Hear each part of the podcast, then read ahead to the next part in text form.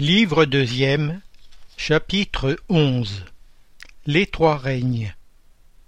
Ce chapitre comporte trois titres. Premièrement, les minéraux et les plantes. Deuxièmement, les animaux et l'homme. Troisièmement, métampsychose. Premier titre. Les minéraux et les plantes. Question 585. Que pensez-vous de la division de la nature en trois règnes, ou bien en deux classes, les êtres organiques et les êtres inorganiques? Quelques-uns font de l'espèce humaine une quatrième classe. Laquelle de ces divisions est préférable? Réponse. Elles sont toutes bonnes. Cela dépend du point de vue. Sous le rapport matériel, il n'y a que des êtres organiques et des êtres inorganiques. Au point de vue moral, il y a évidemment quatre degrés. Commentaire. Ces quatre degrés ont, en effet, des caractères tranchés, quoique leurs limites semblent se confondre. La matière inerte, qui constitue le règne minéral, n'a en elle qu'une force mécanique. Les plantes, composées de matières inertes, sont douées de vitalité.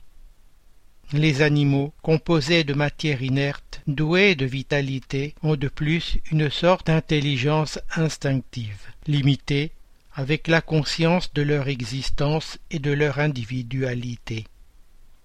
L'homme, ayant tout ce qu'il y a dans les plantes et dans les animaux, domine toutes les autres classes par une intelligence spéciale indéfinie, qui lui donne la conscience de son avenir, la perception des choses extramatérielles et la connaissance de Dieu.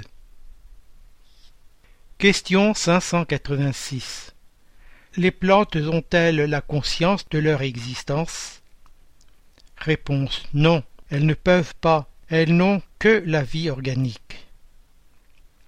Question 587 Les plantes éprouvent-elles des sensations?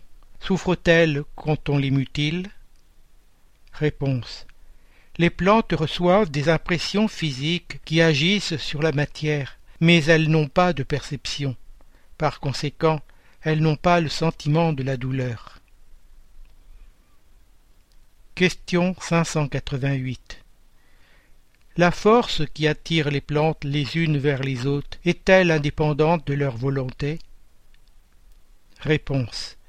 Oui, puisqu'elles ne pensent pas c'est une force mécanique de la matière qui agit sur la matière.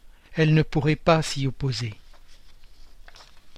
Question 589 Certaines plantes, telles que la sensitive et la dionée, par exemple, ont des mouvements qui accusent une grande sensibilité, et dans certains cas une sorte de volonté, comme la dernière dont les lobes saisissent la mouche qui vient se poser sur elle pour puiser son suc et à laquelle elle semble tendre un piège pour ensuite la faire mourir.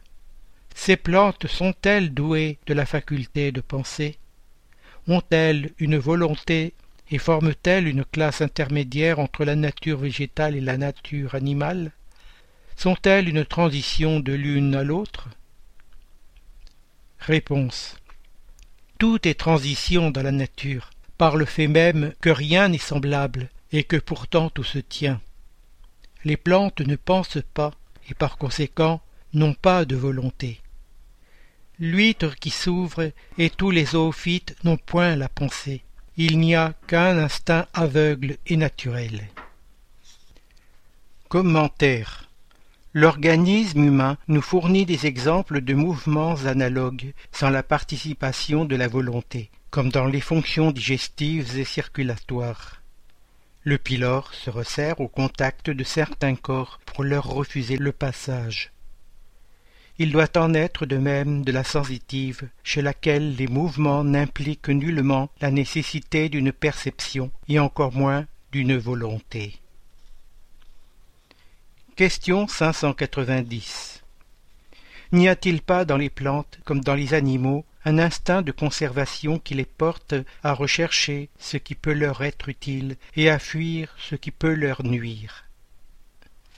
Réponse. C'est, si l'on veut, une sorte d'instinct. Cela dépend de l'extension que l'on donne à ce mot. Mais il est purement mécanique. Lorsque, dans les opérations de chimie, vous voyez deux corps se réunir, c'est qu'ils se conviennent, c'est-à-dire qu'il y a entre eux de l'affinité. Vous n'appelez pas cela de l'instinct. Question 591 Dans les mondes supérieurs, les plantes sont-elles, comme les autres êtres, d'une nature plus parfaite? Réponse Tout est plus parfait, mais les plantes sont toujours des plantes comme les animaux sont toujours des animaux et les hommes toujours des hommes.